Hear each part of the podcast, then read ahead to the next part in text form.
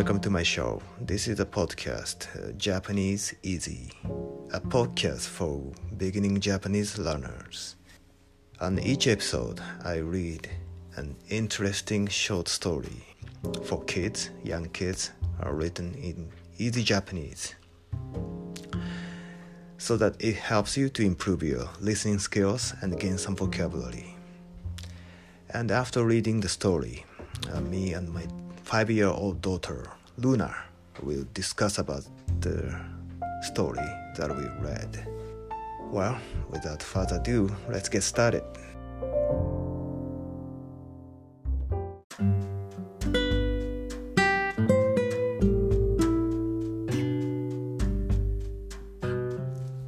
猫の母さんの朝ごはん、土井かや作。いい匂いがしてきましたよ。猫の3兄弟も飛び起きました。おはよう。月曜日。今朝のご飯は何かな。猫の母さんは今日も早起きです。子猫の姉ちゃんが起きてきました。何かお手伝いすることある？それじゃあ卵を割っといて。 OK、 いっぱい割っちゃおう。今朝のご飯はオムライス。たっぷり卵でトロトロです。火曜日。今朝のご飯は何かな。母さん野菜を洗っています。今日はいいお天気ね。そうだ、お庭で食べましょう。今朝のご飯はサラダ風混ぜご飯。お庭のハーブも入っています。水曜日。今朝のご飯は何かな。あらあら、ちびちゃんがお寝ぼけさんです。怖い夢でも見たのかな。じゃあ今日はちびちゃんが大好きなミルクをたっぷり入れようね。今朝のご飯はあったかミルクスープご飯。ふうふうして食べましょう。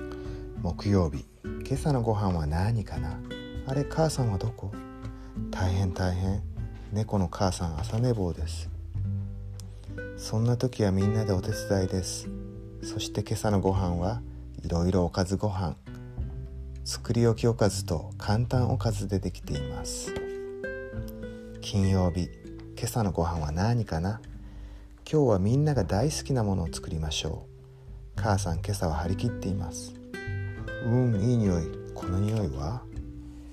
今朝のご飯は塩酒とトウモロコシ入りお味噌汁。みんなが大好きなメニューです。土曜日。今朝のご飯は何かな。おやおや、今日は猫の父さんの出番です。今朝のご飯は袋詰めご飯。中には何が入っているでしょ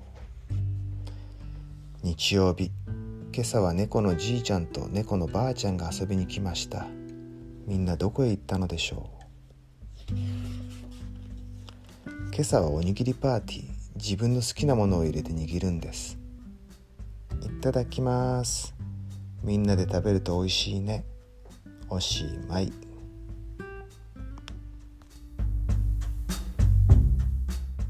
は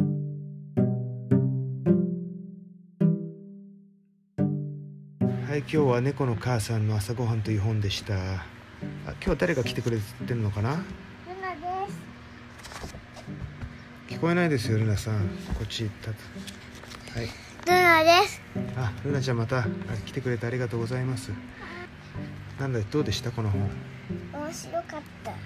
これね、曜日ごとにいろんな猫のお母さんが何か作ってるんですけど、月曜日って知ってますか。聞こえないんですけど。知らないです。月曜日幼稚園が始まる日でしょ。日曜日は何。サザエさんがある日。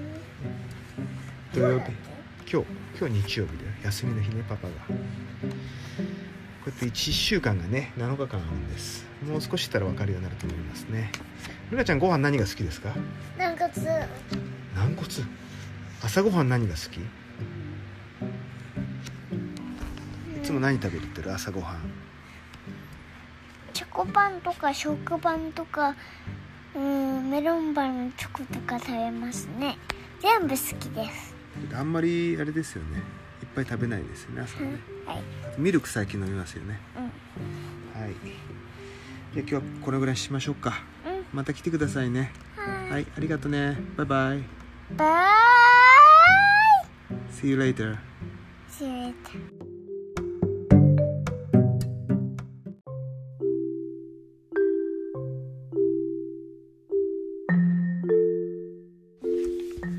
今日の話、猫の母さんの朝ごはんは、毎朝曜日ごとに違うご飯を作る猫の母さんの物語でした。この家では毎朝ライス、ご飯をの朝ごはんばかりですね。我が家では子供たちはパンやコーンフレークス、シリアルとかが大好きです。